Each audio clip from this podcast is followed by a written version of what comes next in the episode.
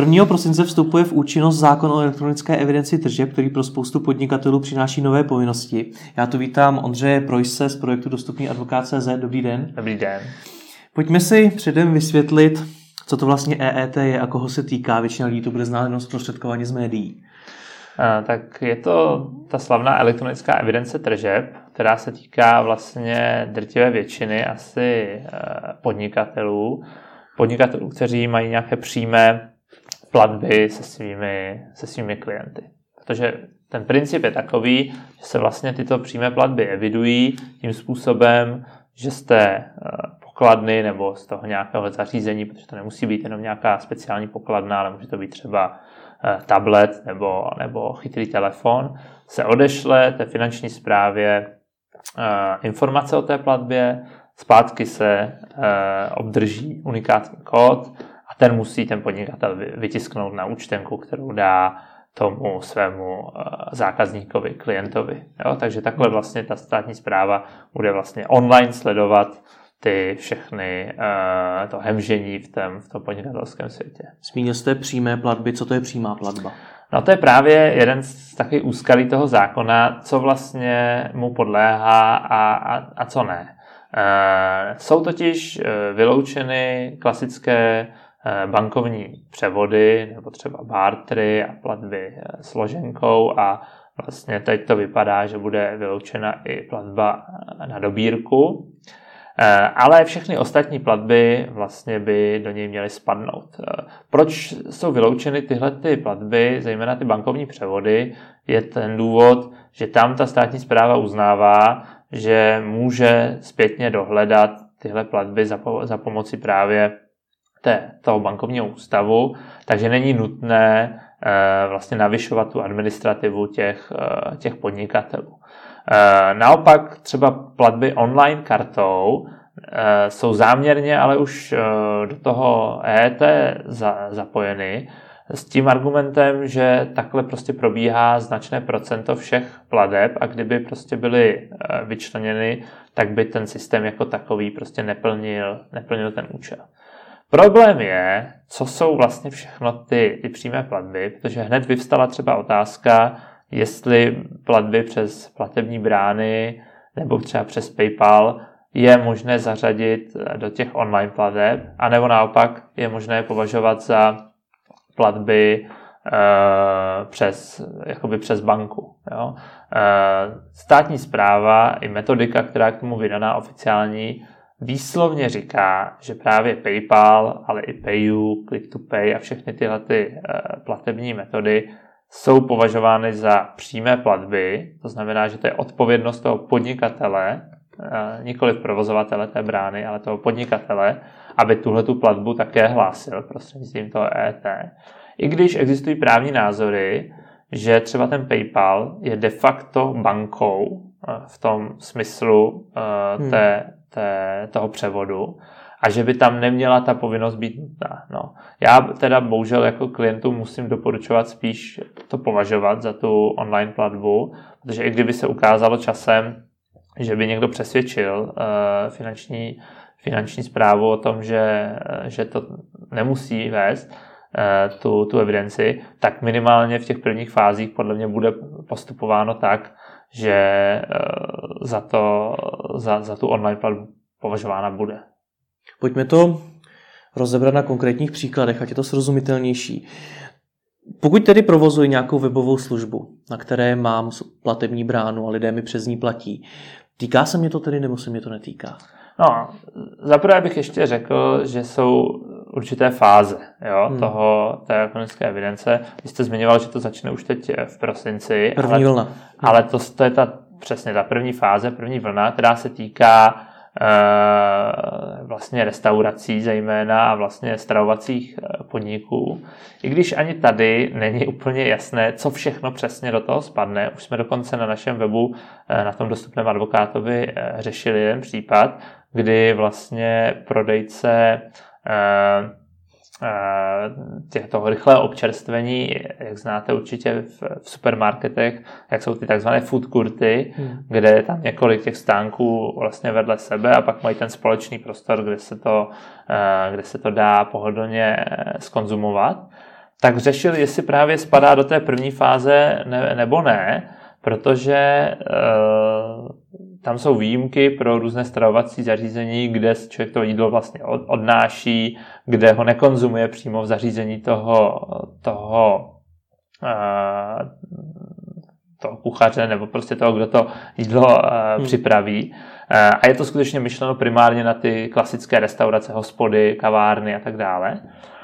Ale my jsme tady dospěli k závěru, že spíš se to vztáhne i na tady ty prostory, kdy sice ten, to místo, kde on to bude potom uh, konzumovat, ten zákazník, nepatří výslovně tady tomu provozovateli, ale pro toho zákazníka to vlastně tvoří jednotný, jednotný komplex. Jo? On se cítí vlastně jako v nějaké self-service eh, restauraci. Jo? Když Takže, se vrátíme k těm webovým službám, tak na ty se to bude vztahovat kdy?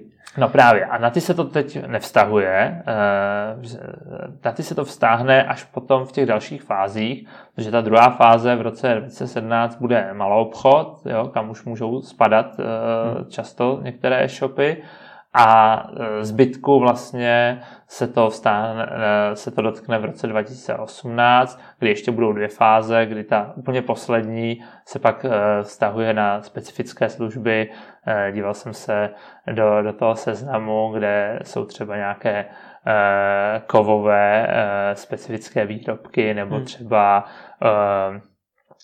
pohřební služby jo, a tak dále, ale těch řekněme, online projektů se to dotkne asi primárně v té druhé fázi, to znamená na jaře 2017 eh, od března a mm, potom na konci toho roku pro ty ostatní služby. Dobře, a když eh, tedy mám na webu platební bránu, přes kterou mi lidé platí, tak eh, se mě to bude týkat?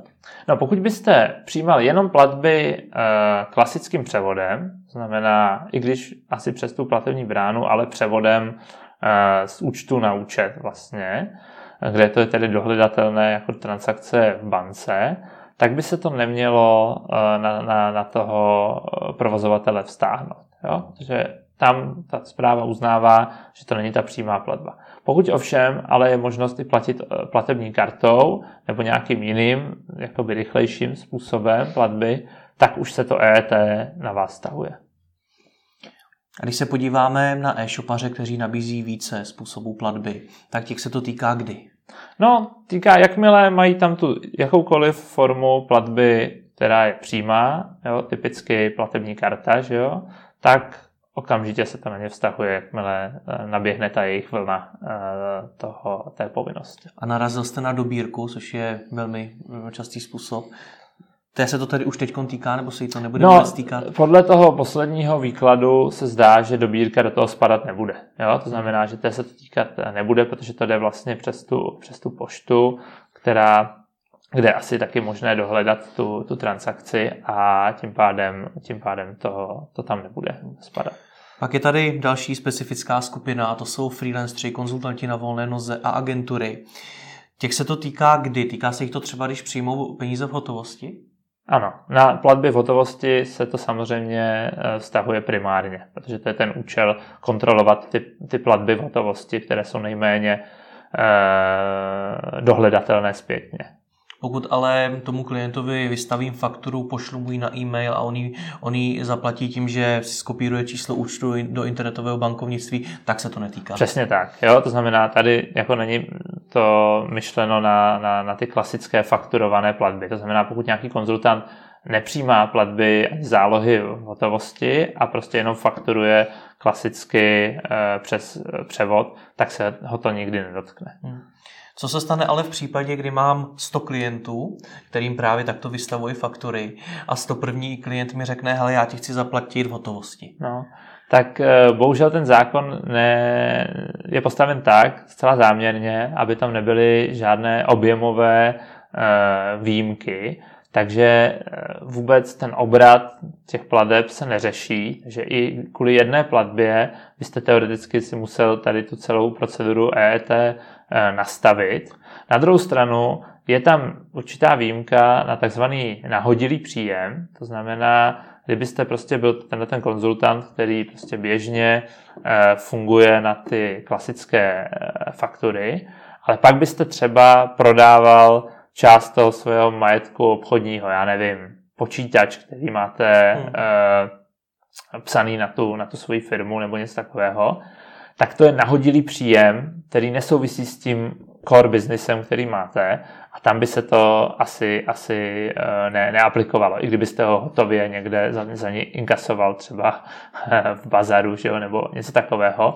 Eh, Ale pokud by to byl příjem, který je, jakoby spadá do toho vašeho podnikání, to znamená typicky to první klient, Hmm. který je ale běžným klientem jinak, tak to není nahodilý příjem. Jo? To je příjem vlastně klasicky z podnikatelské činnosti. A musím se v tu chvíli hlásit i hned.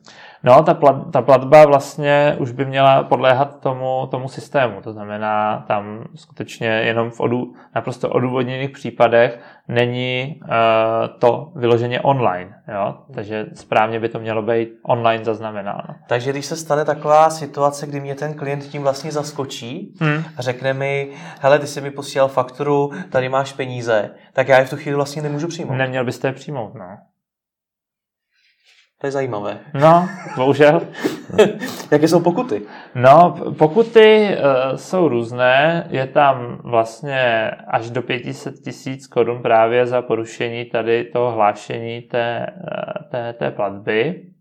Uh, ale uh, pak jsou tam drobnější pokuty do 50 tisíc, kdy třeba člověk nesplní povinnost oznámit uh, vlastně tomu zákazníkovi, že to, že to podléhá tomu, tomu EET, to je taky jedna z, uh, z povinností. Uh, No ale je tam ještě i vlastně paradoxně tvrdší eh, mnohem sankce, kdy ta kontrola může vám ten váš podnik úplně zavřít. Jo? To znamená, že když by třeba někdo to porušoval setrvale asi a nějakým hromadným způsobem a kontrola to zjistila, že vlastně se vůbec nepřizpůsobil tomu EET, Hmm. tak mu může na místě vlastně zakázat dál eh, v té podnikatelské činnosti pokračovat. Takže pokud tedy přijmu ty peníze od toho klienta, tak mi hrozí až půl milionová pokuta. Tak, tak bych to vyložil, no. Což samozřejmě v praxi nemusí znamenat, že vám dají Hmm. eh, hned eh, půl milionovou pokutu. To naopak asi je spíš nepravděpodobné, ale rozhodně nelze na to spolehat, protože nemáme teď k tomu žádnou vlastně rozhodovací eh, praxi, rozhodovací eh, zkušenost. Hmm. Takže bych to nedoporučoval, protože hlavně tím vy eh, zavdáte podezření, kdyby se tohle eh, někde prokázalo, že takových klientů bylo třeba i více. Že? A to je Mhm. přesně to, proti čemu se tady snaží to EET bojovat, aby lidé měli tyhle ty neformální platby, které potom samozřejmě ne, ne, nezdaní. Že? Hmm. Jsou nějaké další povinnosti, které by měli diváci primárně, primárně z internetových podnikatelů znát? Eh, No, tak, tak taková ta slavná povinnost je, že, jo, že být pořád teda online, eh, kdy skutečně ta platba by měla eh, probíhat v, rea, v reálném čase. Z toho jsou ale také právě výjimky, na které jsem narážel, že předpokládá se, že může dojít k přerušení spojení, že jo, přerušení internetového signálu, tak potom do 48 hodin je potřeba to ale uvést eh, na pravou míru, eh, jakoby do, doplnit. A nebo jsou i provozy, které objektivně vlastně nemůžou ten internet mít. Jo? Je to někde, kde prostě není žádné pokrytí nebo velmi slabé, třeba v podzemí eh, a tak dále, tak eh, tam potom jsou různé výjimky, které, které umožňují tu povinnost eh, eh, udělat, eh, jakoby, řekněme, eh, splnit jinak. No. Hmm. Pak je tam samozřejmě ta povinnost vydat tomu zákazníkovi tu, tu účtenku. Tam se třeba teď řeší z právního hlediska, jestli to musí být tištěná účtenka nebo ne. Vymýšlí se vlastně teď, že by byly přetištěné formuláře malinké, kde by se jenom vyplňovaly, aby ten podnikatel nemusel tam mít na místě tiskárnu nebo prostě stroj, který dokáže eh, dokáže tisknout, ale to ještě uvidíme, jestli, jestli tohle vůbec eh, bude, bude, bude možné. Eh, No a uvažuje se do budoucna, že se bude kontrolovat vlastně tady ta povinnost toho vydávání těch dokladů prostřednictvím té eh, účtenkové loterie. Jo? Že původně v tom zákoně bylo, že za to hrozila pokuta i pro toho zákazníka, když si nepřevzal tu, tu účtenku, ale pod tvrdou kritikou se od tohle ustoupilo, takže ten zákazník vlastně pokutován být eh, nemůže. ale naopak bude pozitivně motivován, aby si vyžadoval tu, tu účtenku tou, tou loterií. Teď děkuji za rozhovor. Jo, díky.